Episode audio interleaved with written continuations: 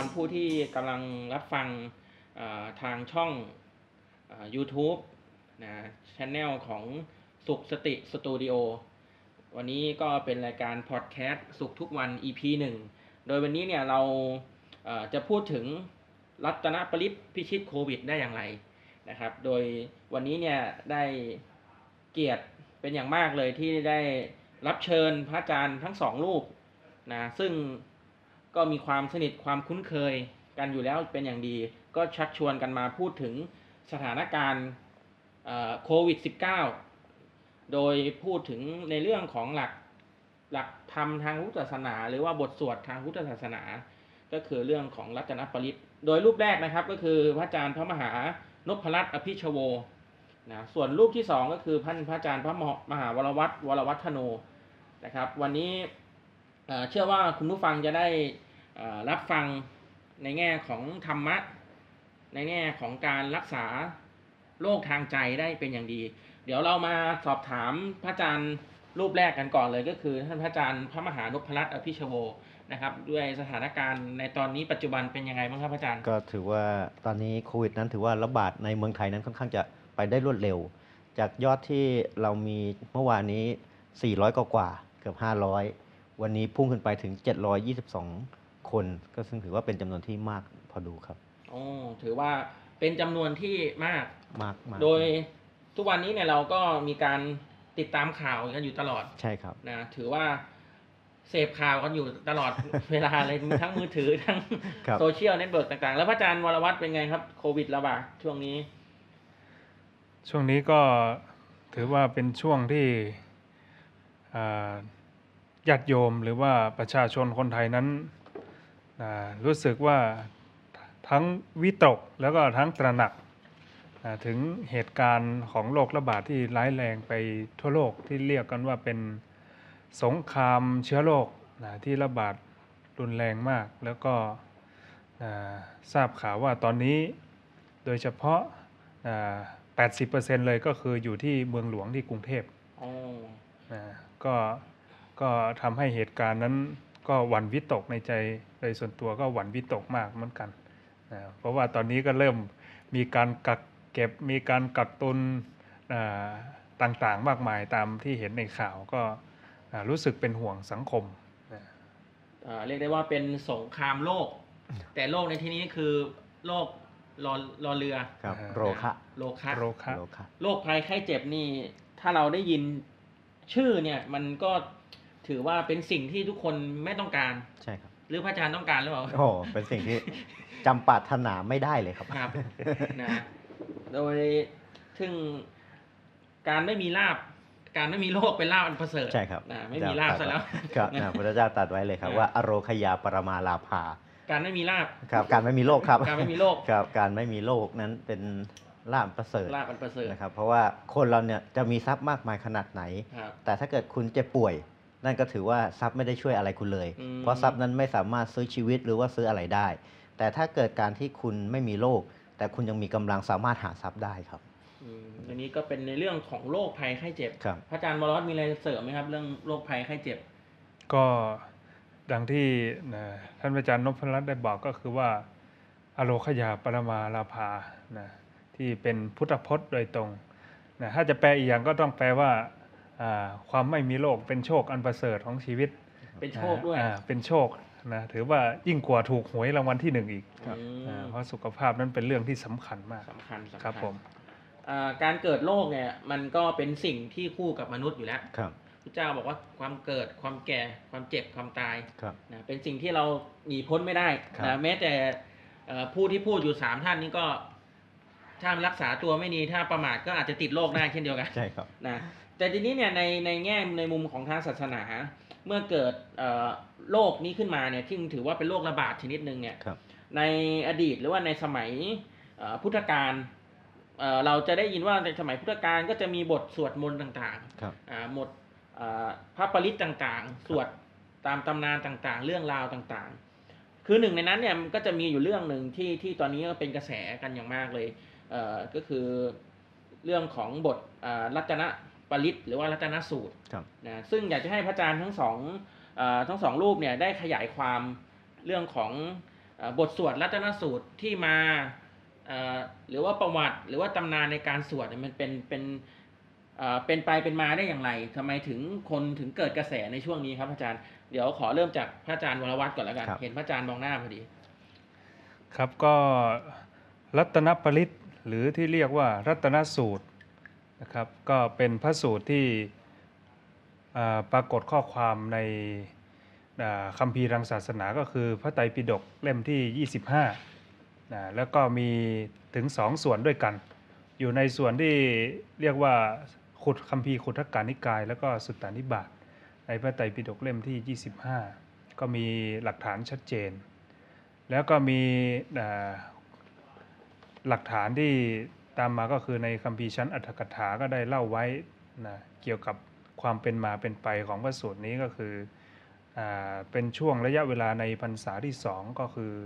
ตอนที่พระพุทธองค์อ่าทรงมีพระชนมายุประมาณ 36พรรษา ตอนนั้นก็เกิดเหตุการณ์วิกฤตขึ้นที่กรุงเวสาลีนะหรือที่ปัจจุบันที่อินเดียเรียกว่าไวสาลี ตอนนั้นพระพุทธองค์ประทับอยู่ที่วัดพระเวรุวัน ก็ทาง รัฐบาลของอ่าแคว้นวัดชีในสมัยนั้นก็ต้องการที่จะทำให้โรคระบาดครับนะที่เกิดขึ้น โดยโรคระบาดนั้นมีถึงนะสามอย่างด้วยกันที่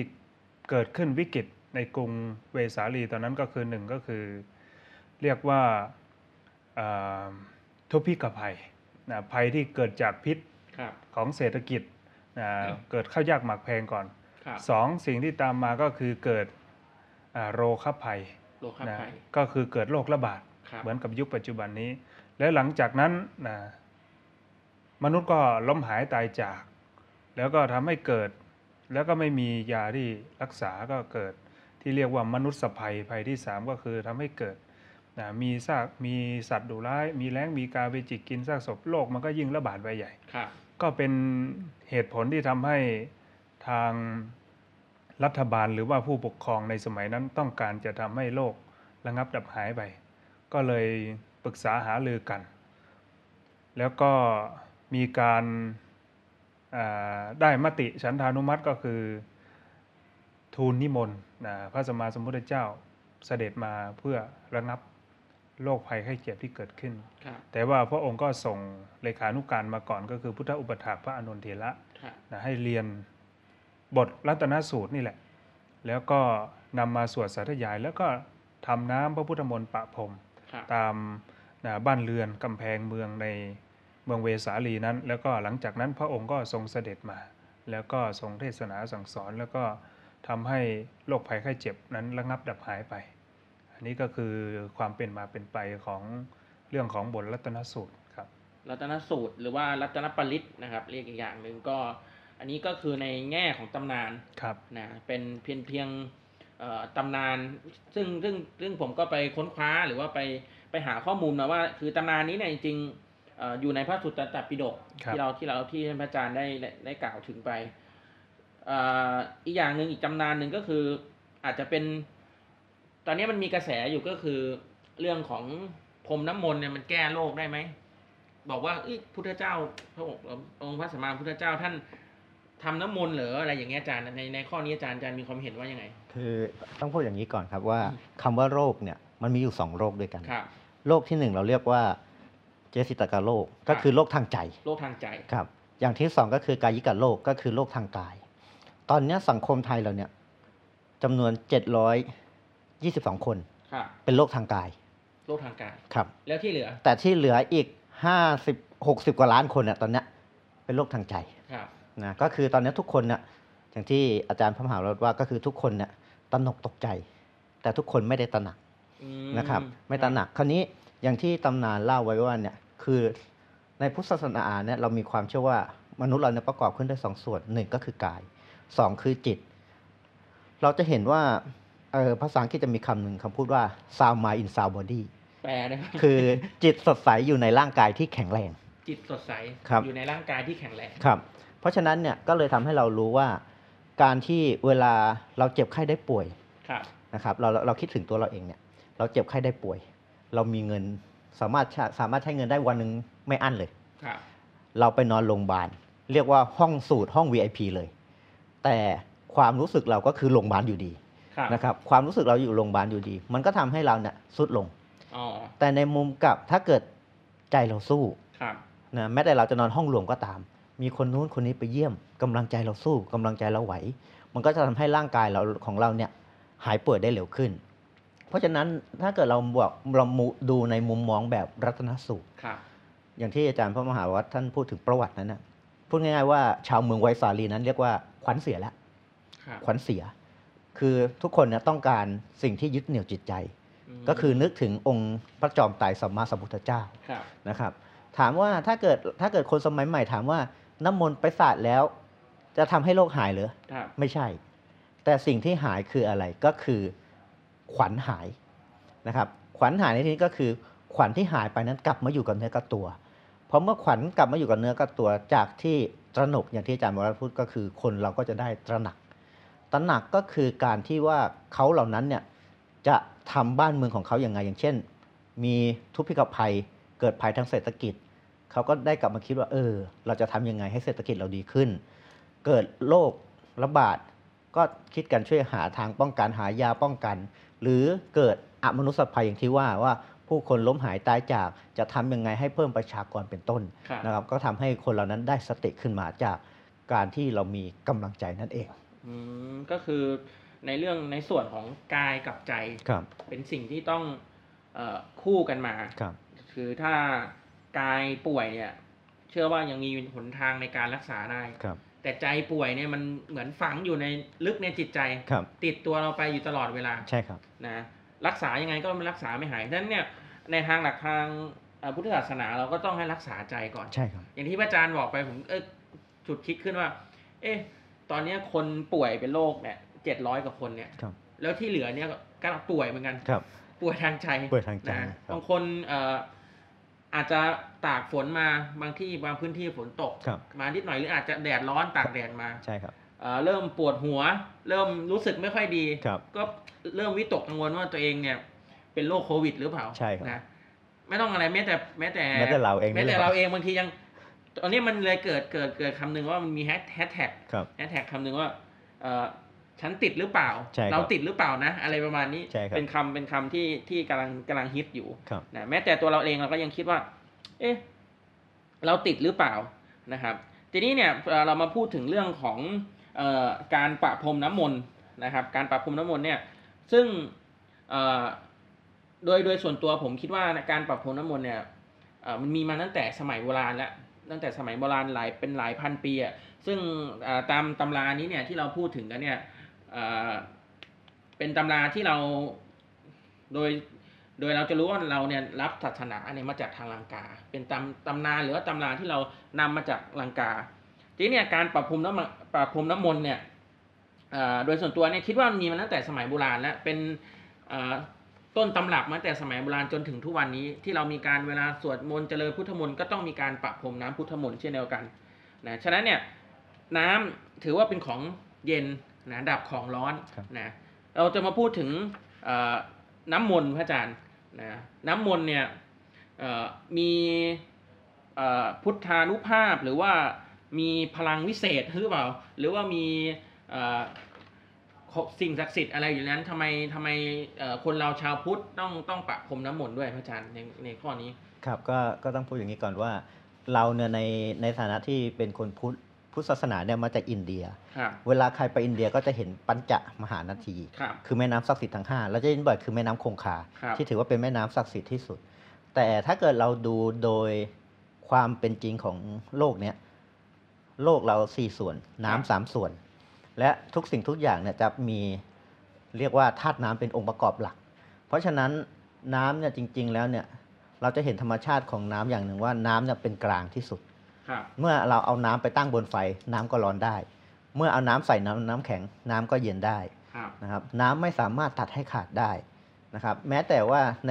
เราก่อสร้างอาคารที่แข็งแกร่งยังไงก็ตาม ก็มีน้ำเป็นองค์ประกอบ เพราะฉะนั้นคำว่าน้ำนั้นถามว่าน้ำศักดิ์สิทธิ์เกิดขึ้นจากอะไร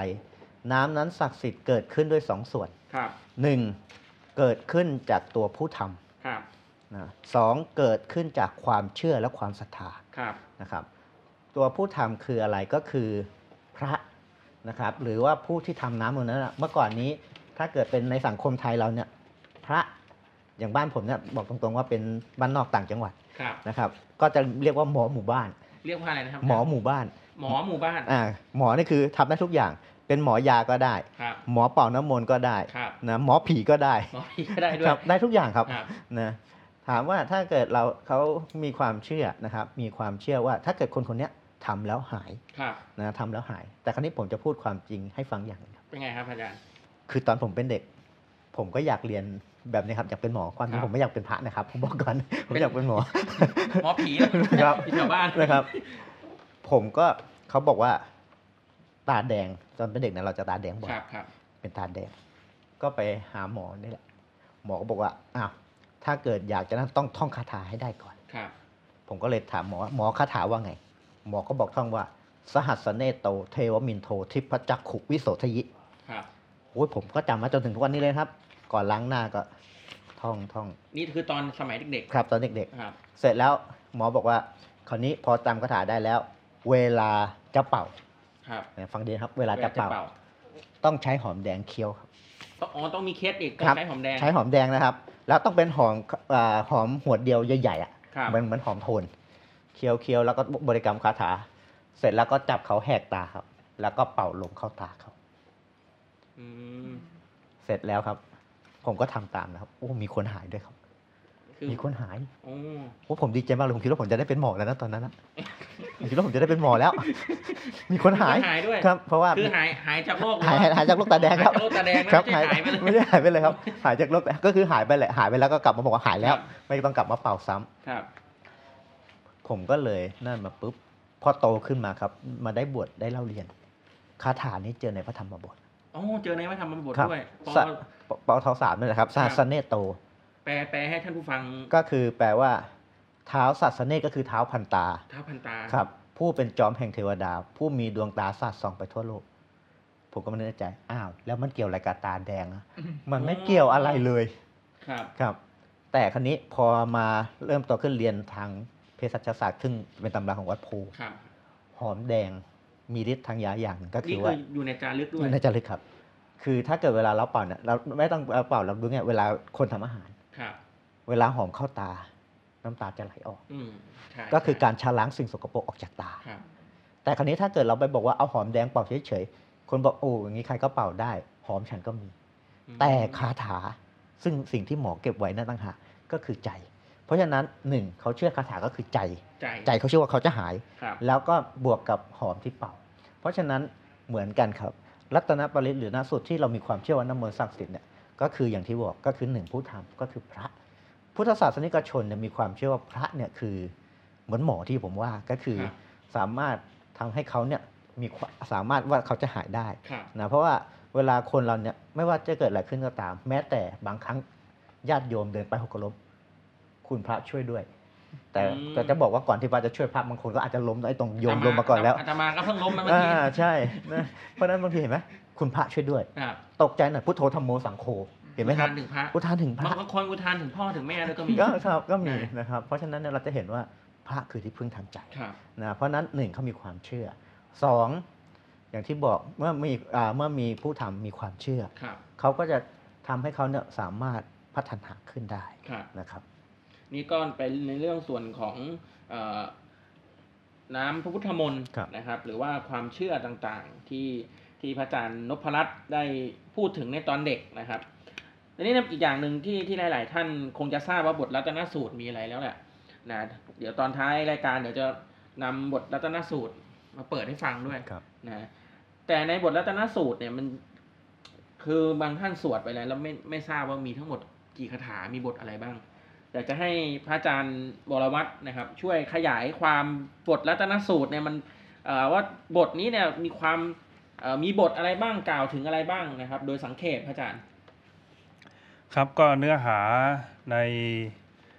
บทรัตนสูตรนั้นมีเอ่อหลายส่วนด้วยกันครับแต่ว่าในจำนวนที่เป็นคาถานั้นนะมีมากมายถึง10กว่าคาถาด้วยกันอืมครับนะในแต่ละบทนั้นนะ บทในส่วนแรกเนี่ยจะขึ้นต้นด้วยคำว่ายานีทะเนี่ยภูตานี่เนี่ยหมายความว่าเป็นบทที่พระองค์ได้ทรงให้เหล่าพูดหรือว่าทวยเทพทั้งหลายครับนะที่อยู่ในภาคพื้นหรืออากาศเนี่ยได้มาร่วมอนุโมทนาครับนะในบทที่จะได้สรรเสริญคุณของพระรัตนตรัย เพราะคำว่ารัตนะในที่นี้ก็คือพุทธรัตนะธรรมรัตนะ และก็สังฆรัตนะครับได้แก่คุณของพระพุทธเจ้า คุณของพระธรรม และก็คุณของพระสงฆ์ในส่วนต่อมานั้นเป็นบทที่พระพุทธองค์ได้ทรงแสดงถึงหลักที่เป็นหลักธรรมะ ที่เกี่ยวกับหลักของสมาธิแล้วก็หลักของอริยสัจสี่ครับอยู่ในเนื้อหา และนอกจากนั้นก็จะมีอีกส่วนหนึ่งกล่าวถึงสังฆรัตนะก็จะกล่าวถึงอ่า พระอริยสงฆ์ครับนะบุคคลที่เป็น8จำพวก4คู่นะที่เป็นพระอริยสงฆ์แล้วก็กล่าวถึงสภาวะที่พระอริยเจ้าชั้นต่าง ๆ ตั้งแต่พระโสดาบันขึ้นไป สามารถละสิ่งที่เรียกว่าเป็นสังโยชน์ครับตั้งแต่สังโยชน์3ข้อไปจนถึงสังโยชน์10อ่าและนอกจากนั้นก็กล่าวถึงว่าอ่าบุคคลที่จะสามารถเข้าถึงรัตนะ ทั้งหลายได้แล้วก็เป็นพระโสดาบันหรือเป็นพระอริยบุคคลชั้นสูงได้เนี่ยจะต้องไม่ทำอภิฐาน 6 แล้วก็อนันตริยกรรมก็คือกรรมที่หนักครับนะและนอกจากนั้นก็มีบทนะสุดท้ายสามบทบทสุดท้ายนั้นจะกล่าวเนื้อหาผู้ที่กล่าวก็คือพระอินทร์ครับกล่าวสรรเสริญคุณของพระรัตนตรัยแล้วก็อ้างอ่าสัจจวาจาในคุณของพระรัตนตรัยนะ ว่าด้วยอนุภาพของคุณพระรัตนตรัยนั้นก็ทำให้อ่าผู้ที่สวดสาธยาย หรือผู้ที่ฟังเองนั้น ได้เกิดความสวัสดีมีชัย แล้วก็เป็นสวัสดิมงคลแก่ตนเอง และก็ผู้ที่รับฟังครับนี่ก็คืออาเนื้อหาโดยย่นย่อพอสังเขปเกี่ยวกับเรื่องของบทรัตนสูตร หรือรัตนปริตนั่นเอง ซึ่งในการสวดบทนี้เนี่ยด้วยที่เราเป็นเอ่อ พระสงฆ์เนี่ยเวลาเราสวดเนี่ยโดยส่วนตัวผมจะมีความชอบอยู่บทหนึ่งเวลาที่เอ่อพระสวดแล้วว่ามันจะมีอยู่ท่อนหนึ่งท่อนยัดยาท่อนยัดถินนขีโลเนี่ยครับรู้สึกว่าท่อนนี้เนี่ยมันพอสวดแล้วจะเกิดความฮึกเหิมใช่ไหมพระอาจารย์ครับเหมือนพระจะต้องใส่อารมณ์ด้วยนะท่อนเนี้ยใช่ไหมเมื่อกี้นะโลแล้ววิกโตติยาครับอ่าจะมีสิโตสิยาใช่ไหมอาจารย์ครับซึ่งมันแปลแปลโดยเข้าก็คือเสาเขื่อนที่ฝังลงในดินใช่ไหมครับ ไม่หวั่นไหวเพราะลมทั้ง ทั้งสี่ทิศผู้ใดพิจารณาเห็นอริยอริยสัจสี่ทั้งหลาย เราเรียกผู้นั้นว่าเป็นสัตตบุรุษ เนี่ยข้อนี้เนี่ยถือว่าคือได้ยินหรือว่าคนอื่นสวดก็ดี หรือว่าเราสวดเองก็ดี จะรู้สึกว่าฮึกเหิมขึ้นมาทันทีเลยนะฉะนั้นเนี่ยการเกิดโรคก็ดี หรือว่าเราเจออุปสรรคอะไรก็ดีเนี่ยหรือเจอเรื่องร้ายๆก็ดีเนี่ย ถ้าคนจริงเนี่ยคือไม่หวั่นไหวเหมือนกับเสาหลักที่ มั่นคงไม่โอนเอ็นไปตามกระแส นี่คือนี่น่าจะเป็นแก่นของรัตนสูตรได้ครับนะต่อให้เจอโรคภัยไข้เจ็บโรคร้ายยังไง ถ้าเรามีจิตใจที่เข้มแข็ง มีจิตใจที่มั่นคงนะมีสติในการดำเนินชีวิตเนี่ยเชื่อว่าเราจะผ่านพ้นเอ่อช่วงวิกฤตช่วงโรคร้ายๆไปได้อย่างแน่นอน ทีนี้เนี่ยเอ่อมันมีอยู่ช่วงหนึ่งที่พระอาจารย์ได้ขยายความเรื่องของเอ่อเอ่อบทรัตนสูตรเนี่ยมันจะมีอยู่เอ่อ คำหนึ่งที่ที่ท่านผู้ฟังรับฟังแล้วเนี่ยอาจจะไม่เข้าใจพระอาจารย์ที่บอกว่าละสังโยชน์ครับ ได้สามอย่างเนี่ยเนี่ยมีอะไรบ้างพระอาจารย์ครับนพรัตน์ช่วยขยายคำว่าสังโยชน์สามก็มีเอ่อสามข้อด้วยกัน ครับ ข้อหนึ่งก็คือเรียกว่าสักยะทิฏฐิคือความเห็นว่าเป็นตัวเป็นตนครับเที่ยงนั่นเองนะความเห็นว่าเที่ยง เพราะว่าโบราณเนี่ยในยุคของพราหมณ์เนี่ยเขาจะเชื่ออย่างนี้ครับว่ายกตัวอย่างอย่างเช่น เราทั้งสามรูปนั่งอยู่กันเนี่ยเราเป็นพระ เราก็ต้องเป็นพระไปตลอดไม่ว่ากี่ภพกี่ชาตินะครับเราก็จะต้องเป็นพระไปตลอดไม่สามารถเปลี่ยนแปลงได้เลยนะครับสมมุติว่ายกตัวอย่างเช่น ถ้าเกิดใครเนี่ยเป็นโจรครับนะอย่างองคุริมานเป็นโจร องคุริมานก็ไม่สามารถจะเป็นพระอรหันต์ได้เลยอ๋อก็จะต้องเป็นโจรไปอย่างนั้นเองครับนะครับสักยะทิฏฐิสองวิกิกิจฉานะก็คือความลังเลสงสัยครับนะครับ อย่างเช่น อย่างเช่นเรามีความสงสัยอย่างนี้ที่เกิดขึ้นทุกวันนี้เลยว่า น้ำมนต์อ๋อที่ที่ถามไปเมื่อกี้อ่าเรื่องน้ำที่ถามมนต์ว่า เอ๊ะครับ พระสวดมนต์ครับแล้วน้ำมนต์ไปพรมโควิดจะหายเหรอมันะนครับดูย้อนแย้งกันใช่มันดูย้อนแย้งถ้าถ้าถ้าทุกท่านยังไม่ได้รับฟังเราเนี่ยมันจะดูแบบครับเกิดความย้อนแย้งครับ ว่าเอ๊ะขนาดประเทศจีนคิดยาได้ ฉีดยาแล้วไม่ก็ไม่ใช่ฉีดแล้วจะหายเลยครับนะเพราะฉะนั้นน้ำมนต์นี่มันไม่ใช่ยานะนะเพราะฉะนั้นก็เกิดความลังเลสงสัยครับนะครับ พอเกิดความลังเลสงสัยคือครับเอ่อสามสิ่งนี้เนี่ยมันเหมือนเป็นเส้นทางสู่ ครับความเป็นพระอรหันต์ครับและอีกข้อหนึงก็คือศีลพัตตปรมาสครับก็คือการถือศีลพจน์อ๋อนะครับ การถือศีลพจน์ในข้อนี้ก็หมายความว่า เรายกตัวอย่างเช่น สมัยโบราณเนี่ยก็จะมีหลายสำนักมากครับนะครับ ก็จะเชื่อว่าสำนักตัวเองเท่านั้นที่เก่งที่แน่ครับนะครับสำนักอื่นไม่ใช่ครับนะเป็นต้น เพราะฉะนั้นเนี่ยก็คือพูดง่าย ๆ ว่าอย่างที่พระอาจารย์มหาวรท่านว่าก็คือความเป็นสายกลางครับนะครับ ความเป็นสายกลางเราจะเห็นว่าถ้าเกิดตึงเกินไป อย่างที่เรารู้พุทธวัตรก็ขาดครับย่อนเกินไปก็ฟังไม่ไพเราะครับนะเพราะฉะนั้นก็คือมัชฌิมาปฏิปทาก็คือทางสายกลางทางสายนั่นเองกลางครับอ๋อนี่ก็คือในส่วนของสังโยชน์สามครับนะครับ ซึ่งเอ่อท่านผู้ที่กำลังรับฟังก็น่าจะได้แง่คิดในเรื่องของบทรัตนสูตรนะแต่มีอย่างหนึ่งที่หลาย ๆ ท่านบอกทราบเรื่องของบทสวดแล้วประวัติความเป็นมาเรื่องของน้ำมนต์ทำเพื่ออะไรสังโยชน์เป็นมายังไง นะบทสวดมีอย่างหนึ่งเอ่อท่านผู้เชื่อว่าท่านผู้ฟังอยากจะจะทราบกันว่า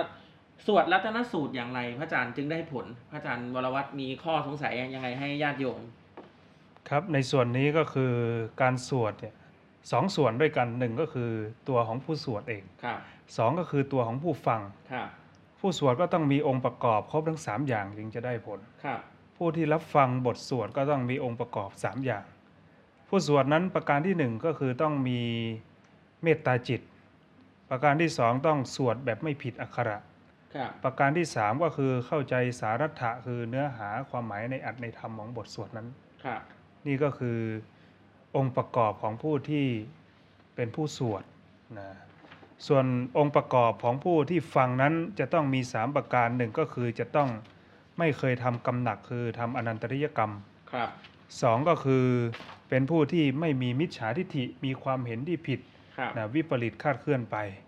ประการสุดท้ายก็คือมีความเชื่อในอานุภาพของคุณของพระรัตนตรัยนะเชื่อมั่นมีใจที่เลื่อมใสศรัทธาจริงๆครับเพราะฉะนั้นนะที่เราเห็นที่พระอาจารย์มหานพรัตน์ได้กล่าวก็คือบอกว่าอ่าโลกนั้นมีสองส่วนคือโลกที่ทางกายกับโลกทางใจครับในส่วนนี้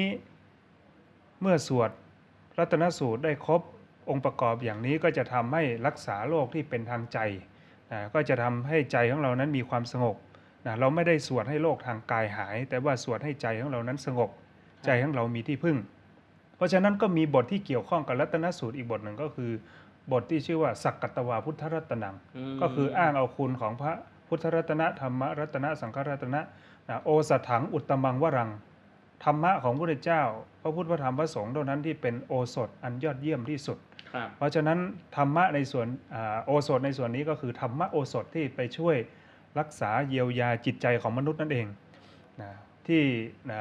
ตอนนี้เขากล่าวกันว่ากายของเราเน้นก็ใกล้กับโควิด แต่จิตของเรานี่ใกล้โคม่าแล้วอ๋อจิตอ่าใกล้โคม่าพระอาจารย์เพราะว่าเกิดความวิตกนะเกิดความวิตกเขาจึงบอกว่ากายนี่ใกล้โควิด แต่จิตเนี่ยใกล้โคม่าเต็มทีแล้ว เพราะว่าเราเสพสื่อเสพข่าวมากนะเพราะฉะนั้นต้องเปลี่ยนจากความตระหนก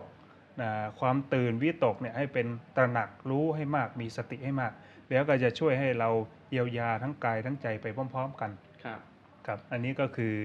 อ่าเมื่อสวดเช่นนี้แล้ว ทั้งผู้สวดเอง ทั้งผู้รับฟังบทสวดรัตนสูตรเองก็จะมีจิตใจที่สงบ แล้วโรคภัยไข้เจ็บทั้งทางกายทางใจก็จะหายไปครับครับผมพระอาจารย์เอาไว้เท่านี้ผมเบรกพระอาจารย์ก่อนนะครับ เดี๋ยวครับขอขยายความพระอาจารย์ครับผม หันมาทางพระอาจารย์นพรัตน์บ้างครับนะจะได้ไม่เหงาแล้วพระอาจารย์ครับนะผมนะแบ่งๆกันนะขอขยายความพระอาจารย์คือ เมื่อกี้ฟังอยู่คำหนึ่งพระอาจารย์ครับ ซึ่งคือเราได้ยินบ่อยมากอนันตยกรรมครับพระอาจารย์ครับอนันตยกรรมก็คือกรรมหนักนะครับ ก็คือพูดง่ายๆว่าห้ามสวรรค์ห้ามนิพพานก็คือพูดง่ายๆว่าไปนรกอย่างเดียวเท่านั้นครับนะครับ มีทั้งหมด 5 ข้อด้วยกัน 2 ข้อแรกนั้นก็คือการทำกรรมกับผู้ที่มีบุญคุณก็ต่อเราก็คือบิดามารดา เราเรียกว่า มาตุคาตกับปิตุคาตนะครับ ส่วนข้อที่ 3 ก็คืออรหันตฆาตฆ่าเพราะอรหันต์ข้อทีสี่ 4 ก็คือโลหิตจตุบาททำพุทธองค์นั้นให้ห่อถึงพระโลหิตครับและข้อที่ 5 นั้นก็คือสังฆเพศก็คือการยังส่งให้แตกจากกันครับคราวนี้ในที่นี้ผมก็จะขอยกข้อที่ครับ4นะครับก็คือโลหิตจตุบาทนะครับโลหิตจตุบาทก็คือจะเล่าถึงเหตุการณ์ตอนที่พระเทวทัตเนี่ย ตั้งใจอยากที่จะปรงพระชนขององค์สมเด็จพระสัมมาสัมพุทธเจ้า ก็เลยไปกิ้งหินบนภูเขายอดภูเขาคิชกูดคราวนี้หินอันนั้นก็กลิ้งลงมา แล้วก็สะเก็ดน่ะส่วนหนึ่งก็ไปถูกพระบาทเข้านะครับครับทำให้เกิดห่อพระโลหิต ถามว่าพุทธองค์นั้นก็ได้รับทุกขเวทนาทางด้านร่างกายนะครับแต่สิ่งที่พุทธองค์ทรงบำบัดก็คือความเวทนาทางด้านจิตใจครับเพราะฉะนั้นความด้านอ่าความเจ็บไข้ได้ป่วยทางด้านร่างกายนั้น ก็ต้องพึ่งหมอ ก็คือหมอชีวกรมารพัฒน์เป็นผู้ทำให้เพ ราะฉะนั้นในทุกวันนี้ก็จะมีโซเชียลที่หลวงพี่องค์หนึ่งพูดขึ้นว่าครับสวดมนต์มาตั้งหลายปีเบาหวานยังไม่ลดเลย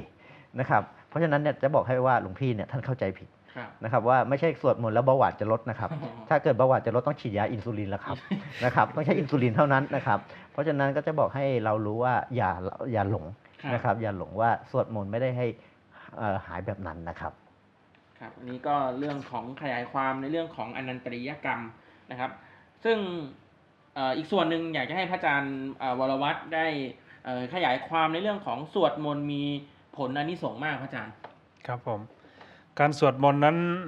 ต้องเข้าใจความหมายกันว่าคำว่ามนต์นั้นมาจากคำว่ามันตะมันตะที่แปลว่าความรู้ครับหรือว่าแปลว่าพระพุทธพจน์นะองค์ความรู้ที่พระพุทธองค์ได้ทรงประทานเอาไว้ การสวดมนต์นั้นมีพลาอานิสงส์มากมายหลายอย่าง พอสรุปได้ก็คือว่าหนึ่งนั้น จะต้องมีจิตที่เลื่อมใสมีใจที่ศรัทธาครับอ่าเมื่อจิตเกิดความเลื่อมใสเกิดใจที่ศรัทธาก็จะสิ่งที่ตามมาคือความเบิกบานอ่าเพราะฉะนั้นคำว่าพุทโธเนี่ยแปลว่าผู้รู้ผู้ตื่นผู้เบิกบานครับเมื่อมีความเบิกบาน ความอาถรรพ์ในจิตแล้ว โรคทางกายนะที่หมอเป็นผู้นะดูแลรักษาให้ ก็จะค่อยๆระงับดับหายไป แต่โรคทางใจนั้นก็ต้องอาศัยธรรมะนี่แหละคอยช่วยเยียวยา นอกจากนั้นก็คือเป็นการสร้างบุญบารมีให้กับตัวของเราเองครับดังที่ท่านได้บอกว่าบุญฟังเข้าทางหู บุญดูเข้าทางตา บุญภาวนาเข้าทางจิตใจ บุญกราบบุญไหว้นั้นไหลเข้าทางฝ่ามือ บุญฟังเข้าทางหูก็มีพุทธพจน์ กล่าวว่าสุสุสังละพะเตเป็นปัญญัง เมื่อเราฟังด้วยดีก็ย่อมเกิดปัญญา หรือเรียกอีกอย่างว่าฟังเป็นก็เห็นธรรมะ เพราะเราได้สติจากหลักธรรมที่เราได้ฟังได้ข้อคิดเห็น หรือแม้กระทั่งรายการธรรมะต่างๆ ที่มีผู้รู้หรือนักปราชญ์ต่างๆ ท่านได้ชี้แจงหรืออธิบายให้ข้อคิดแง่คิดต่างๆ ก็จะช่วยเตือนสติให้เราไม่ประมาทนะก็เป็นบุญอีกอย่างหนึ่งที่เข้าทางหู ส่วนบุญดูเข้าทางตานั้นเรียกว่าเป็นทัศนานุตริยะ เป็นการเห็นที่ถือว่าเป็นการเห็นที่ยอดเยี่ยมเลยทีเดียว เพราะว่าพระพุทธองค์ทรงตรัดไว้ในมงคลสูตรว่าสมนานันจะทัศนังแปลว่า การได้เห็นสมณะพบปะกับพระเนรนั้นถือว่าเป็นยอดอุดมมงคลของชีวิต ส่วนบุญภาวนาเข้าทางจิตใจนั้น เป็นบุญที่เกิดขึ้นจากการอบรมจิตของตนเองครับให้เกิดสมาธิให้เกิดอ่าปัญญาแล้วก็เป็นการฝึกจิตที่จะนำความสุขทางใจมาให้นะพ ระองค์จึงได้ตรัดว่าจิตตังทันตังสุขาวหังจิตที่ฝึกดีแล้วเนี่ยจะนำความสุขมาให้ ความสุขในที่นี้ก็คือความสุขที่เกิดขึ้นทางใจนั่นเอง ประการสุดท้ายก็คือบุญกราบไหว้ไหลเข้าทางฝ่ามือ เรียกว่าการแสดงออกทางกายของเรานั้น เราได้แสดงความเคารพต่อพระพุทธเจ้าด้วยการประนมมือครับนะเป็นเบื้องต้นเรียกว่าเป็นกายสุจริต วาจาของเรานั้นก็ด้วยการกล่าวสรรเสริญคุณพระรัตนตรัยสวดบท รัตนสูตร เราได้พูดออกมาด้วยสัตย์จริง ก็เป็นวจีสุจริต ประการสุดท้ายทำให้เรานั้นเป็นผู้ที่มีจิตใจที่อ่อนโยนก็คือได้ฝึกจิตของเราด้วยการเจริญสติปฏิบัติภาวนา เรียกว่าเป็นมโนสุจริต เพราะฉะนั้นเมื่อเราพูดดีคิดดีทำดี เราได้ถวายเสียงเป็นพุทธบูชา เราได้ปฏิบัติเป็นพุทธบูชาแล้ว ก็จะเกิดอานิสงส์ข้อต่อมาก็คือว่า เป็นสัพพะสิริมงคล คือเป็นยอดของมงคลเลยทีเดียวที่จะเกิดขึ้นกับตัวของเราเอง ทั้งต่อตนเองต่อครอบครัว แล้วก็จะบังเกิดความร่มเย็นเป็นสุข นี่ก็คือพระอานิสงส์หรือว่าผลบุญที่จะได้จากการสวดมนต์ที่เรียกว่าเป็นบุญที่เห็นทันตาเลยทีเดียวในปัจจุบันนี้ นี่ก็คือผลอานิสงส์จากการได้สวดบทรัตนสูตรนั่นเองครับผมอืมผลและอานิสงส์ถือว่า เป็นสิ่งที่ได้ประโยชน์กับตัวเอง แล้วคนที่ได้ยินเราสวดมนต์ได้ยินเราแผ่เมตตาให้ ก็รู้สึกดีแล้วนอกจากนั้นเรายังอุทิศให้กับสรรพสัตว์ทั้งหลายด้วยครับทีนี้เนี่ยอยากจะขยายความคำว่าบุญเนี่ย หรือว่าบทสวดมนต์อาจารย์ บทสวดมนต์ถือว่าจัดอยู่ในบุญกิริยาวัตถุด้วยหรือไม่พระอาจารย์ใช่ครับนะครับบุญกิริยาวัตถุเนี่ยอ่ามันมีทั้งหมด10อย่าง10ประการด้วยกันครับอันนี้การไหว้พระสวดมนต์เนี่ยที่เราเห็นชัดๆเราจะได้เห็นคำว่า ภาวนาใหม่ครับบุญเกิดจากการภาวนา ซึ่งคนทั่วไปเข้าใจว่าภาวนาก็ต้องไปนั่งหลับตาครับพุทโธมั่งสัมมาอรหังบ้างพองหนอยุบหนอบ้าง อันนั้นก็ถือว่าเป็นส่วนหนึ่งของการภาวนา แต่คราวนี้อย่างที่อาจารย์พระมหาวัฒน์ท่านพูดว่าบุญนั้นเกิดได้หลายอย่างนะการเห็นก็เป็นบุญ การฟังก็เป็นบุญ การสวดก็เป็นบุญ การกราบไหว้ก็เป็นบุญครับเพราะฉะนั้นก็สรุปเลยว่า มันทำให้เราเนี่ยได้สามวัด ได้ประโยชน์สามข้อ ของการที่เราไปสวดมนต์เนี่ยหนึ่งก็คือว่าเราได้วัดดอเด็กครับนะครับ ก็คือในเมื่อใครสงสัยว่าฉันติดหรือเปล่า เราก็จะต้องกักตัวเอง 2 อาทิตย์ 14 วันครับเพราะฉะนั้นก็คือ 1 วัดว่าเรามีคุณธรรม ข้อแรกเรียกว่าขันติหรือเปล่านะครับ ก็คือมีความอดทน ข้อที่ 2 เราใช้คำว่าวัตระก็คือการไหว้สวดครับคนทุกวันบอกว่ากัก 14 วันไม่เป็นไรขอให้เน็ตแรงมีนะเน็ครัตแรงไหมมีเน็ตแรงไว้ก่อน แต่คราวนี้เมื่อเน็ตแรงปุ๊บกลายเป็นว่าทุกคนจะตระหนกว่า โอ้โห วันนี้ยอด 400 กว่าครับพรุ่งนี้ยอดขึ้นจะเท่าไหร่ เหมือนอย่างเช่นเมื่อวานนี้ 400 กว่า วันนี้เดาะเข้าไป 722ครับนะก็เลยทำให้คนตั้งหนักเข้าไป แต่เมื่อเราตัดโซเชียลแบบนี้ออก แต่เราใช้โซเชียลให้เกิดประโยชน์ในการเช่น เอามาเปิดไม่จะไม่จำเป็นว่าจะต้องเป็นรัตนสูตร เป็นบทสวดมงคลสูตรก็ได้ เป็นบทสวดมนต์ธรรมะหรือแม้แต่อย่างที่บอกว่าคือ หลวงพ่อชาเทศ หลวงปู่พุทธทาสเทศอะไรเทศก็ได้ครับนะครับ ก็ถือว่าเป็นบุญ นะครับและประการสุดท้ายก็ทำให้เรานั้นได้วัตระนะครับก็คือเอ่อได้วัฒนะครับโทษทีไม่ใช่วัตระ วัฒนะก็คือความเจริญ เรามีคำพูดหนึ่งว่ารวมกันเราอยู่แยกหมู่เราตายครับแต่ทุกวันนี้เราต้องบอกว่ารวมกันเราตาย แยกกันเรารอดนะครับ เพราะฉะนั้นการที่เรารอดก็คือเท่ากับว่าเราป้องกัน ตัวเราครับเอง แล้วเราก็รักษาผู้อื่นด้วยครับนะครับนั่นคืออานิสงส์ที่เราเห็นท่านตาในปัจจุบันทันทีเลยครับอืมอันนี้ก็คือผลบุญเอ่ออานิสงส์ครับประโยชน์ครับในการสวดมนต์ก็ดีนะฮะพอเกิดโรคระบาดในปัจจุบันเนี่ยโรคโควิด -19 ครับ ก่อนหน้านั้นก็คือที่เราเรียกว่าโรคอ่าโคโรนาโคโรนาครับ ปัจจุบันคือเรียกว่าโรคโควิด -19 ครับ ฉะนั้นเนี่ยในประเทศไทยโรคโควิด ก็ไม่ใช่เป็นโรคแรกที่เพิ่งเกิดขึ้น ครับ ในอดีตก็มีการเกิดโรคระบาดที่เกิดขึ้น ครับ เดี๋ยวเราสามสามท่านเนี่ยนะสามรูปเนี่ยจะมาเอ่อขยายความหรือว่ามาพูดถึงโรคระบาดของสยามเราของประเทศเรา ครับ ว่า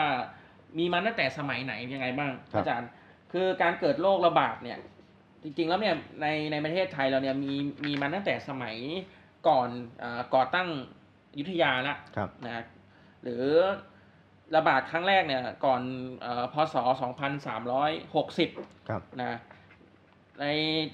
หลักฐานนี้เนี่ยปรากฏอยู่ในตามพระราชพงศาวดารฉบับพระราชหัตถเลขาของสมเด็จกรมพระยาดำรงราชานุภาพครับที่ได้กล่าวถึงว่าพระเจ้าอู่ทองขึ้นครองราชย์ได้ 6 ปี ก็เกิดอหิวาตกโรคโรคระบาดในพระนครนะเสร็จแล้วเนี่ยก็ย้ายเมืองหลวงจากอู่ทองที่เราจะมีตำนานท้องถิ่นที่เรา ของตำนานท้องถิ่นของเมืองอู่ทองว่าพระเจ้าอู่ทองย้ายหนีโรคหา แล้วก็มาตั้งที่อยุธยา ครับ อันนี้คือในสมัยอยุธยา แล้วในสมัยของเอ่อรัตนโกสินทร์นี่รัตนโกสินทร์ก็คือในสมัยของเออช่วงรัชกาลที่สองครับ ครั้งนี้เนี่ยถือว่าเกิดโรคระบาดเช่นเดียวกันพระอาจารย์มีโรคระบาดอะไรครั้งที่สองเนี่ยครับในในสมัยของรัชกาลการที่สองเนี่ยสิ่งที่เรียกว่าหนักที่สุดเลยก็คืออหิวาตกโรคครับนะครับอหิวาตกโรคหรือถ้าเกิดเราเรียกง่ายๆ ทุกวันนี้ก็คืออาหารเป็นพิษนั่นแหละครับครับนะเรียกว่าอาหารเป็นพิษ แต่คราวนี้สิ่งที่มันเกิดตอนนั้นก็คือว่าคนเนี่ยตายมากครับตายเรียกว่าไม่ต้องพูดถึงว่าเผากองฟอนนะครับครับไม่ต้องพูดถึงเมนทุกวันนี้เรียกว่าเผากองฟอนยังกองฟอนเผาไม่ทันนะครับนะครับ ขนาดเรียกว่าเอาไปทิ้งกันที่อ่ารอบๆกำแพงเมืองบ้างนะครับ สิ่งที่ที่เผาเลยก็คือวัดสังเวชนะครับ ถือว่าเป็นเป็นที่เผาศพก็เผาไม่ทันสังเวชชื่อครับก็ก็ชื่อก็บอกแล้วว่าสังเวชสังเวชครับเผาจนเขาเรียกว่าขนาดคนไปดูศพเนี่ยแบบตรงสังเวชอะครับ คือมันเผาไม่ทัน วัดสังเวชนี่ใช่วัดที่เป็นวัดเดียวที่ไม่มีการเปลี่ยนชื่อโรงเรียนหรือเปล่าพระอาใช่จารย์ใช่ครับใช่ครับวันนี้แหละครับ ถ้าเปลี่ยนชื่อโรงเรียนเป็นไงครับ เป็นโรงเรียนสังเวชทันทีครับสังเวชนะครับนะครับนะครับนะแล้วก็ขนาดเรียกว่าเอ่อทางเรียกว่าทางด้านเหนือพระนครเนี่ยเอาไปเผาไม่ทันครับจนกระทั่งต้องเอาเรียกว่าเอาศพเนี่ยเคลื่อนย้ายไปสถานที่หนึ่ง ผ่านไปทางนั้นเราก็จะเรียกว่าประตูผีประตูผีครับผัดไทยครับผัดไทยพิสมัยนั่นแหละครับ ประตูผีครับนะครับ เสร็จแล้วก็ออกไปข้างเอ่ออีกฝั่งหนึ่งครับ ฝั่งหนึ่งก็คือมีวัดวัดหนึ่งก็คือวัดสะเกตนะครับอืมเอาศพไปทิ้งจนเรียกว่าขนาดเรียกว่า เรียกว่าขนาดอีแลนที่ชอบกินศพเนี่ยจนแบบมองดูศพเฉยๆอะครับอ๋อที่เราจะได้ยินคำว่าแรงวัดสะเกตครับเปรตวัดสุทัศน์ครับผมยักษ์วัดโพครับนั่นแหละครับนะเพราะฉะนั้นเนี่ยก็เลยทำให้รู้ว่าโอ้โหว่า ว่ามันระบาดหนักครับเพราะระบาดหนักครับ สิ่งที่ล้นกล้ากันที่สองคิดได้ก็คือมนต์แบบนี้เหมือนกันนะครับ พูดถึงเรื่องมนต์ก็คือเรื่องอาตานา นะครับอาตานาติยสูตร ในสมัยนั้นเนี่ยพระองค์เนี่ยนิมนต์พระมาสวดในพระบรมราชวังครับพอเมื่อสวดเสร็จปุ๊บแล้วก็ทำเหมือนพระราชพิธีตรุษสงกรารครับเสร็จข้าวสารเสร็จ แล้วก็เอาใส่ลูกปืนใหญ่ครับนะครับแล้วก็ยิงออกไปนะครับถ้าเกิดแบบแบบความเชื่อว่าผมก็เรียกว่าข้าวสารเสกไล่ผีนั่นแหละครับนะครับเพราะคนโบราณเนี่ยเอ่อเรามีความเชื่อว่าเวลาเราเจ็บไข้ได้ป่วยเนี่ยมันเกิดมาจากการพิษผีครับนะครับเพราะฉะนั้นนั่นคือเอ่อการเกิดโรคระบาดใหญ่ในสมัยรุ่นเก้ารัชกาลที่สองอืม นะครับ อันนี้คือการเกิดโรคระบาดพูดถึงการจัดทำพิธีที่พระอาจารย์บอกว่ามีการสวดอาธานะปริยสูตรเนี่ยครับเอ่อเอ่อผมคิดว่ามันน่าจะมีการสืบทอดมาในเอ่อเกี่ยวกับข้องกับตำนานที่พระอาจารย์วรวัตรเล่าไปว่าเอ่อชาวเมืองก็ต้องการที่จะจะปลอดภัยโรคต่างครับๆก็ได้นิมนต์พุทธเจ้า นิมนต์พระสงฆ์ไปพระอานนท์ไปเอ่อทำน้ำมนต์หรืออะไรก็ตามที่เราได้กล่าวไปเบื้องต้นเนี่ย เราจะเล็งเห็นได้ว่าเอ่อการทำพิธีเหล่านี้เนี่ยมันมีมาตั้งแต่อดีตครับจนถึงปัจจุบันนี้ที่ครัเราบมีการสวดครับนะครับฉะนั้นเนี่ยนี่คือเอ่อเหตุผลของการสวดมนต์ประการหนึ่งละที่เราบอกว่ารักษาโรคเอ่อทางใจเนี่ยครับนะฮะแล้วต่อมามีในมีในสมัยรายการที่อะไรอีกไหมครับอาจารย์ ต่อจากรายการที่เอ่อรายการที่สองพระอาจารย์ครับหลังจากนั้นมาก็นะประมาณอีกตั้งแต่พศ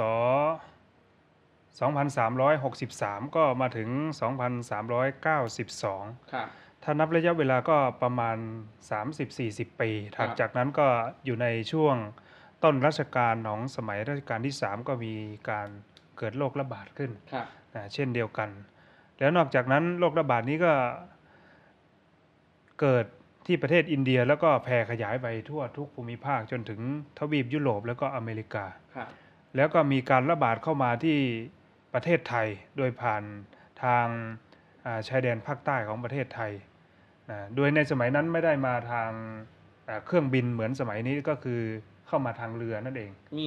กินข้างคาวไหมสมัยนั้นคงก็น่าจะเป็นอย่างอื่นมากกว่านะนะแล้วก็มีการนะเรียกว่าสำรวจนะจำนวนผู้ที่เสียชีวิตที่ครับพระอาจารย์มหานพรัตน์ได้กล่าวไปก็คือว่าที่วัดสะเกตนะที่วัดสังเวชนะ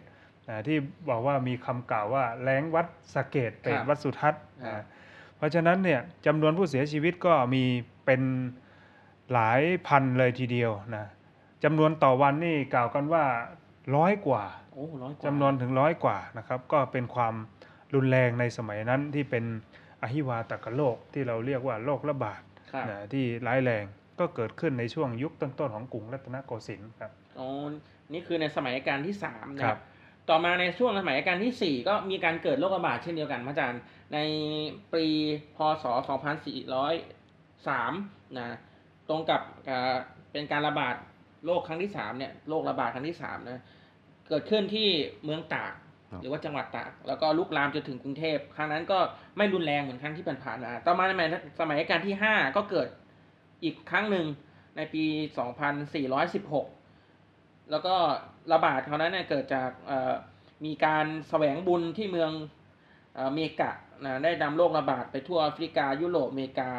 แล้วก็สำหรับเอเชียก็ระบาดเข้าทางจีนเหมือนกัน แล้วก็มาทางมาลายูก็คือให้เราเข้าใจง่ายก็คือมาทางเรือครับมาทางน้ำนั่นเอง แล้วก็มีการเกิดอีกครั้งที่ห้าอีกพระอาจารย์นะในปีมะเสงเอ่อพศ 2424นะก็เกิดโรคระบาดอีกเช่นเดียวกันนะ คือโรคอหิวาตกโรคพระอาจารย์นะเราช่วยกันดูเอกสารนะพระอาจารย์นะมีตอนไหนอีกนะ หลังจากนั้นก็มีโรคระบาดจริงๆโรคระบาดมันมีเรื่อยๆมาครับอาจจะเป็นเพราะว่าหนึ่งคือเครื่องมือทางการแพทย์เรายังยังไม่ค่อยเจริญด้วยในสมัยนั้นครับนะครับอ่าเราเราจะเห็นได้อย่างนี้ครับว่าเมื่อก่อนเนี่ยเอ่อโรคระบาดเนี่ยมันเกิดขึ้นเนี่ยมันเกิดขึ้นเฉพาะในคนของเราเองครับนะครับ เกิดขึ้นในคนของเราเอง เพราะฉะนั้นเนี่ยในเมื่อมันเกิดขึ้นกับคนของเราเองเนี่ย เราจะมีโดยง่ายๆว่าเรามีสมุดฐานเรามียาเหมือนตำราวัดโพอยู่แล้วครับนะครับซึ่งเราสามารถจัดการในพื้นที่ของเราได้ แต่เมื่อมีโรคใหม่ ๆ ชนิดใหม่ ๆ ที่มาจากต่างประเทศที่อย่างที่บอกว่ามาทางเรือ ทุกวันนี้ก็คือพูดง่ายๆว่ามาทางเครื่องบินครับซึ่ง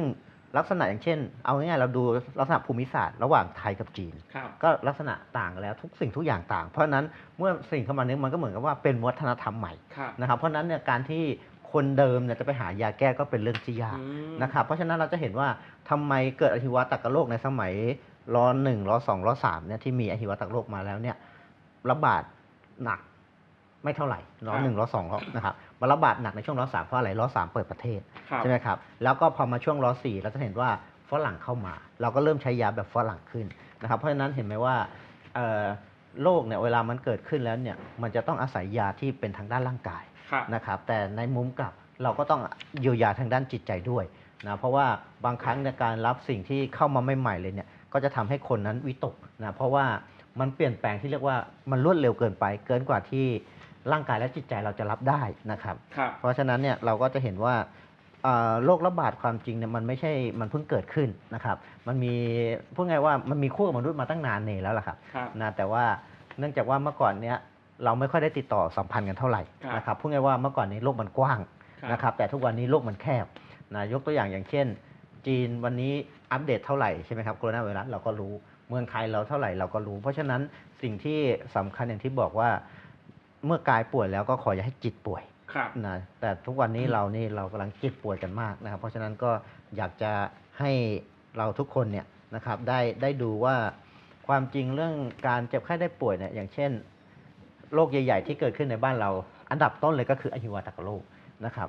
นะเจ้าขุนมุนนายอย่าว่าอย่าว่าแต่คนธรรมดาอย่างพวกเราท่านเลยนะแม้แต่เจ้าขุนมุนนายท่านก็ตายนะไข้ลากสัตว์ไข้ทรพิษนะครับเจ้าฟ้าสิริราชกกุฏพันธ์นะครับ เจ้าของโรงพยาบาลสิริราชท่านก็สิ้นนะหรือแม้แต่เราดูในหนังเรื่องนเรศวรกาลโลกนะครับพระนอนเนื้อพุทธางกูลอะไรที่เป็นกาลโลกที่เราดูในหนังก็เป็นทั้งนั้นนะเพราะฉะนั้นโรคเมื่อเวลามันเกิดขึ้นแล้ว เราก็ต้องหาวิธีที่จะป้องกันมันนะครับ อย่าให้มันนั้นได้กลับมาระบาดเราพูดง่าย ๆ ว่า ถ้าเกิดโรคใหม่เกิดขึ้นแล้ว เราก็จะมีประสบการณ์นะครับ มีประสบการณ์ในการที่จะป้องกันนะยกตัวอย่างเช่น เมื่อก่อนนี้โรคที่น่ากลัวในในยุคยุคปัจจุบันก็คือโรคอีโบลานะครับ ซึ่งถือว่าถ้าเกิดเทียบกับโคโรนาทุกวันนี้เอ่อเทียบกับโควิดทุกวันนี้เหมือนกันเลย นะครับสมัยนั้นนี่ระบาดจากแอฟริกาแล้วไปได้เร็วมากนะแต่เมื่อผ่านมาสักพักทุกวันนี้พอพูดถึงโรคอีโบลาก็กลายเป็นสิ่งที่ทุกคนไม่ค่อยกลัวแล้วนะครับเพราะฉะนั้นเหมือนกันครับโควิดนะเพิ่งเข้ามา 2019 ปีนี้ 2020 พูดง่าย ๆ ว่าเพิ่งแค่ไม่ถึงครึ่งปีนะก็ทำให้เรานั้นกลัวกันเป็นเรื่องธรรมดานะครับครับอันนี้ก็เป็นในส่วนของโรคระบาดที่เเกิดขึ้น ในสยามของเรานะก็มีการเกิดขึ้นกันต่อต่อเนื่องกันตลอดมานะครับทีนี้เนี่ยที่เราพูดกันมาทั้งหมดเนี่ยอยากจะให้พระอาจารย์พระมหาวรวัตรเนี่ยสรุปในเรื่องของการเกิดโรคระบาดก็ดีในเรื่องของอบทสวดรัตนสูตรก็ดีให้ญาติโยมได้ฟัง แล้วก็ต่อด้วยพระอาจารย์นุพรัตน์เดี๋ยวเริ่มที่พระอาจารย์ระวังครับก็ในส่วนของรัตนสูตรนั้น ที่ได้กล่าวไปเบื้องต้นก็คือว่าเป็นพระสูตรที่ว่าด้วยเรื่องเกี่ยวกับรัตนะนะที่พระพุทธองค์ได้ทรงแสดงเอาไว้ให้กับพระอานนท์เพื่อจะนำไปสาธยาย แล้วก็ที่เป็นต้นกำเนิดทำน้ำพุทธมนต์ที่เวสาลี แล้วก็เป็นการเสริมกำลังใจให้กับชาวเมืองเวสาลีในสมัยนั้นทำให้โรคภัยไข้เจ็บ ที่ได้บอกว่าเกิดจากสามสามภัยสามโรคด้วยกันก็คือ โรคภัยครับทุพพิกภัย แล้วก็อมนุษยภัย โรคร้ายต่างๆ ในสมัยนั้นก็ระงับดับหายลงนะก็ทำให้นะชาวบ้านนะหรือว่าประชาชนเมืองเวสาลีนั้นก็รู้สึกอบอุ่นใจนะเรียกว่ามีพระเป็นผู้นำทางจิตใจก็ทำให้มีความเชื่อมั่นที่จะกลับมามีเรี่ยวแรงเหมือนที่พระอาจารย์นพรัตน์ได้กล่าวว่า ทำให้ประชาชนนั้นเรียกว่ากลับมามีกำลังใจในการที่จะประกอบสัมมาอาชีพดำรงชีวิตอยู่ด้วยความร่มเย็นเป็นสุข ส่วนหนึ่งก็มาจากอาศัยพลังจิตหรือพลังใจที่ได้รับการเสริมกำลังใจจากบุคคลที่เคารพก็คือพุทธรัตนะคือพระพุทธเจ้า ธรรมรัตนะก็คือ ธรรมะของพระองค์เอามาปฏิบัติตาม แล้วก็พระสงฆ์ซึ่งเป็นสังฆรัตนะ ผู้ที่สืบทอด คำสอนอายุของพระศาสนาก็ทำให้สังคมในสมัยนั้นในยุคพุทธกาลก็เกิดความร่มเย็นเป็นสุข นี่ก็คือบทรัตนสูตรที่ทางคณะรัฐบาล ร่วมกับมหาเทรสมาคมจะได้จัดขึ้นในวันที่ 25 มีนาคมนี้ ก็เชิญชวนชาวพุทธพุทธศาสนิกชนร่วมสวด โดยสวดที่ในบ้านของตนเองนะแล้วก็ทางรัฐบาลก็จะมีการถ่ายทอดสดในช่องนะ ของรัฐบาลแล้วก็เราก็ร่วมสวดมนต์เจริญจิตตภาวนาไปพร้อม ๆ กัน เพื่อให้เกิดภาวนาให้เกิดความอ่าร่มเย็นเป็นสุข แล้วก็โรคภัยพิบัติให้หายไปโดยเร็วครับผมครับก็ต่อไปก็อยากให้พระอาจารย์สรุปแล้วกันคร่าวๆครับมีอะไรเสริมเพิ่มเติมพระอาจารย์บรวัตรก็คืออย่างนี้ครับอย่างที่อาจารย์พระมหาว่าพูดว่าเราสวดรัตนสูตร รัตนะแปลว่าแก้วอันประเสริฐทั้ง 3 ประการ ซึ่งเราในฐานะที่เป็นพุทธศาสนิกชนนั้น เราก็จะมีหนึ่งพุทธรัตนะนะดวงแก้วก็คือองค์สมเด็จพระสัมมาสัมพุทธเจ้า ธรรมรัตนะดวงแก้วก็คือคำสั่งสอนของพระองค์ครับและสามสังฆรัตนะก็คือผู้ที่สืบทอดนะพระศาสนา เพราะฉะนั้นการที่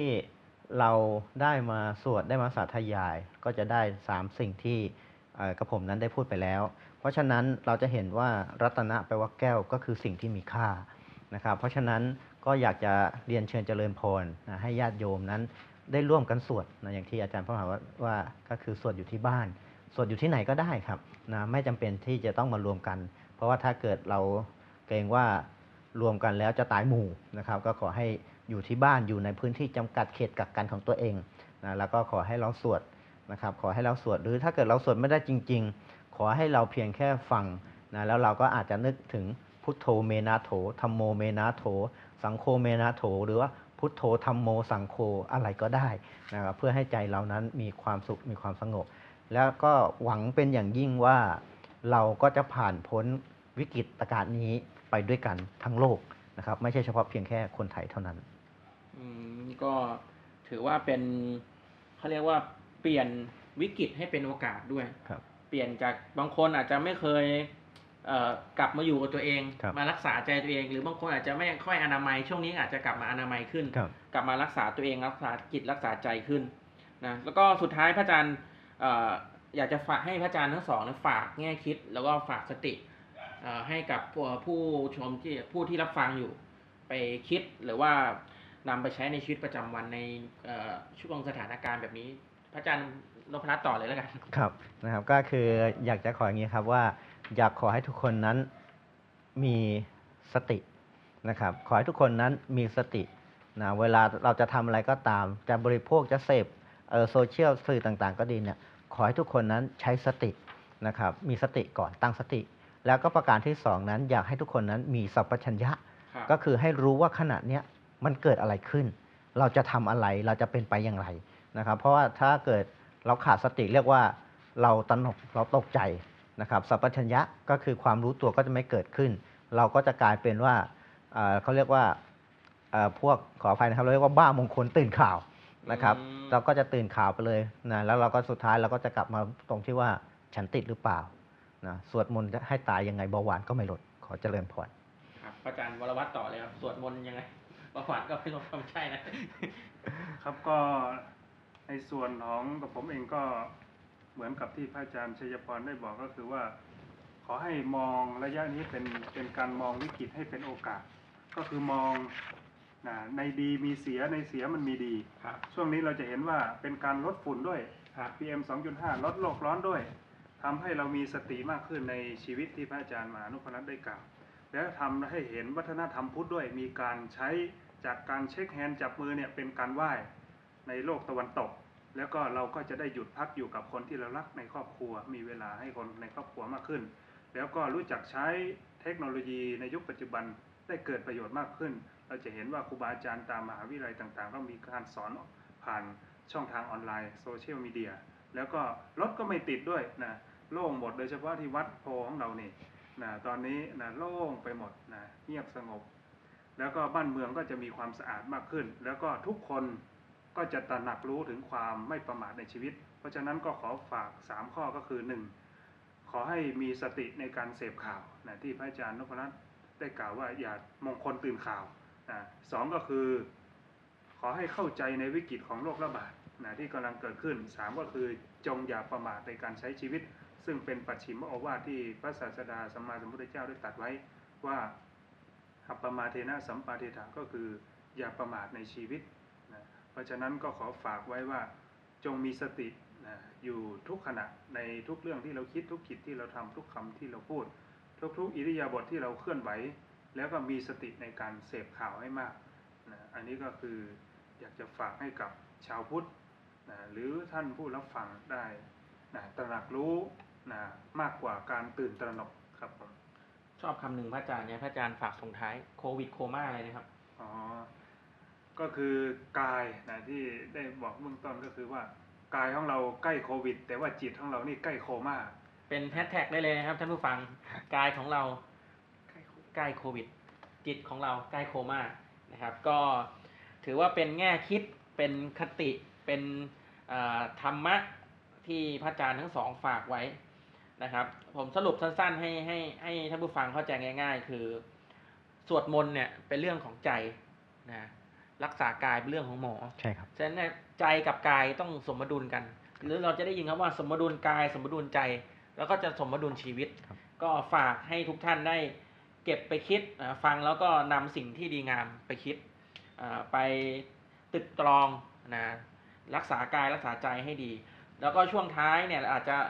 มีบทสวดมนต์รัตนสูตรที่เรากล่าวไปเนี่ยให้อ่าญาติโยมทุกท่านให้ผู้ที่สนใจได้ฟังบทสวดกัน นะครับ ก็ในวันนี้เนี่ยก่อนจะส่งท้ายก็ต้องกราบเออขอบพระคุณนะพระอาจารย์ทั้งสองท่านนะซึ่งวันนี้เอ่อมีโอกาสแล้วก็มีเวลาได้มาพูดคุยกับทางเอ่อทางช่องของเรา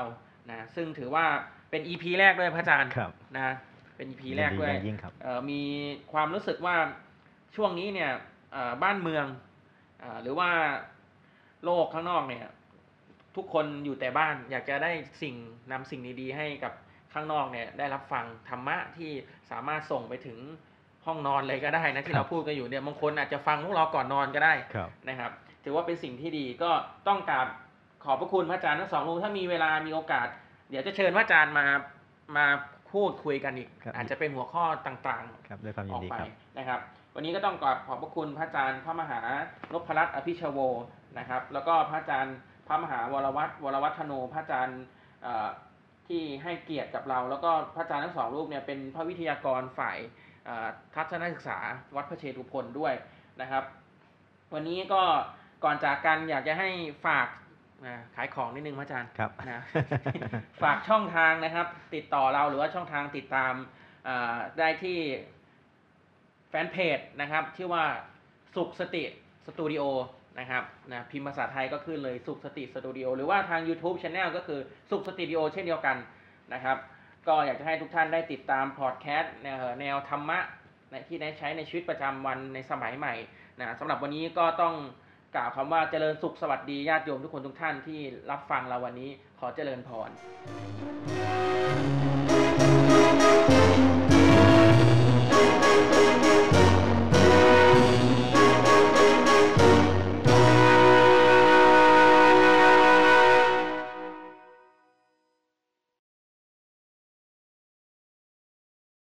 ปณิธานาโตปัฏฐานยาตถาคตัสสะทัสสะปาลมิโยทัสสะอุปปาลมิโยทัสสะปรมัตถปาลมิโยอันติสัมมติงสัปาลมิโยภูเลตวาปัญจมหาปริจาเคติสุจริยาปัจจิมาภเวง ข้าพาวะกันติงชาติงอภินิกขมันนางปันธานาจาริยังโควทิปัลลังเกมาลวิเชยังสัพพัญยุติยานาปฏิเวทางธรรมจักรปวัตนังนวโลกุตละธรรมเมติ สัพเพ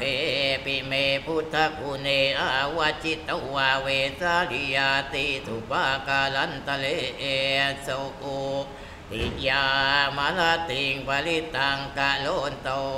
อายาตมาอานันทเทโลวิยากา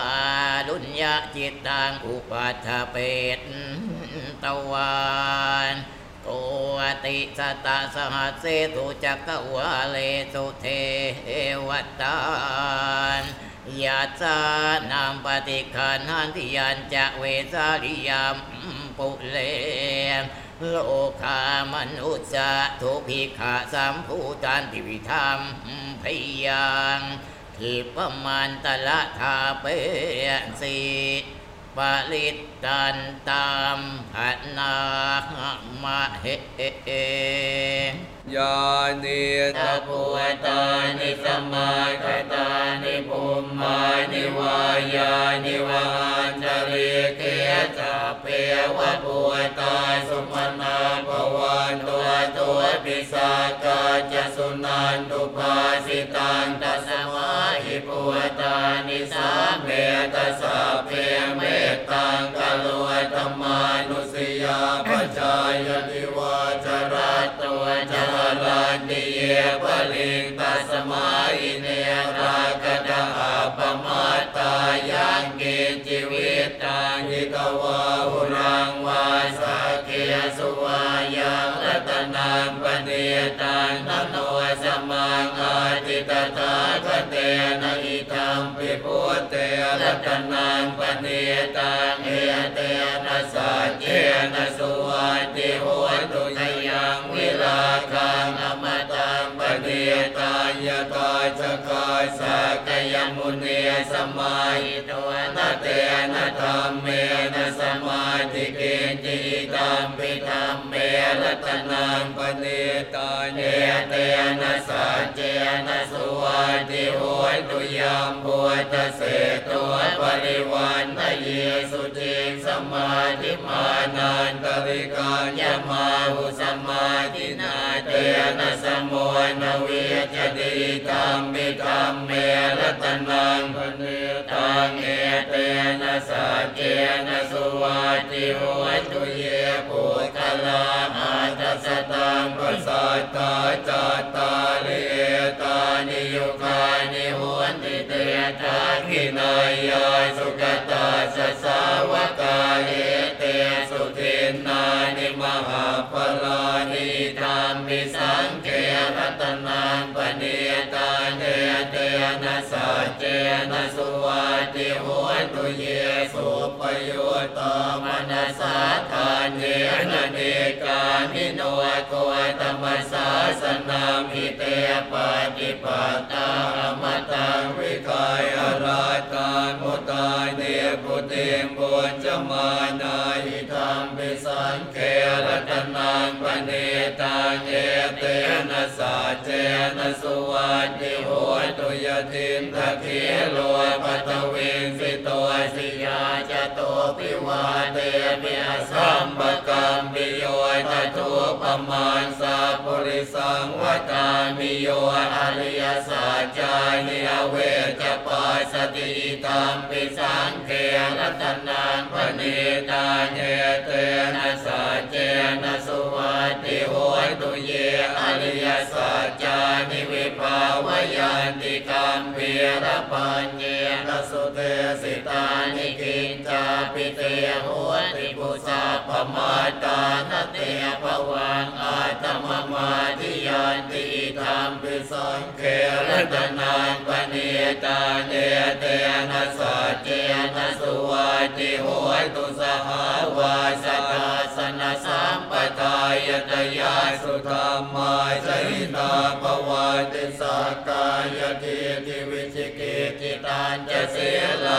ตังวาทิยธาติเกิจิจตั ตัวปาเยอิจวิปโมตัวจจาพิธานานิอภาปวกาตุงอิตัมปิสังเกรัตนังปเนตาเนเตนะสัจเจนะสุวัติโหโสกัมมังกโรติปาปะกังกายเยนวาจายุตเจตสวาอภาโพโสตาสปฏิจทายาภาปตานิตปทาสวุตตาอิธรรมิสังเกรัตนังปฏิตาเนเตนะสัจเจนะสุวัติโหตุวนาปคุมเรยธาโพสิตาเกกิมหานามาเสปตมสมิงกิเมตตุปมาณธรรมวรังอเทสยินิพพานกามิงปรมาหิตายหิตามิพุเตระตนังปณิตาเยเตนะสาเจนะสวัติโอตุวโรวรัญโยวรตุววราหโรอนุตตโรธรรมวรังอเทสยี ธรรมิพุทเทระตนังปณิตาเนเตนะสัจเจนะสวัติโหตุขีนังปุรานังนวังนาติสัมภวังวิราชจิตตายติเกภวสมิเตกีนพิยชาอวิโรนิจันทานิพพานิเทลายทายามปเทียปวยธรรมิสังเกรัตนังปณิตังเเตนะสัจเจนะสวัติโหตุญาณิตาปุตานิสมาคตานิภูมานิวาย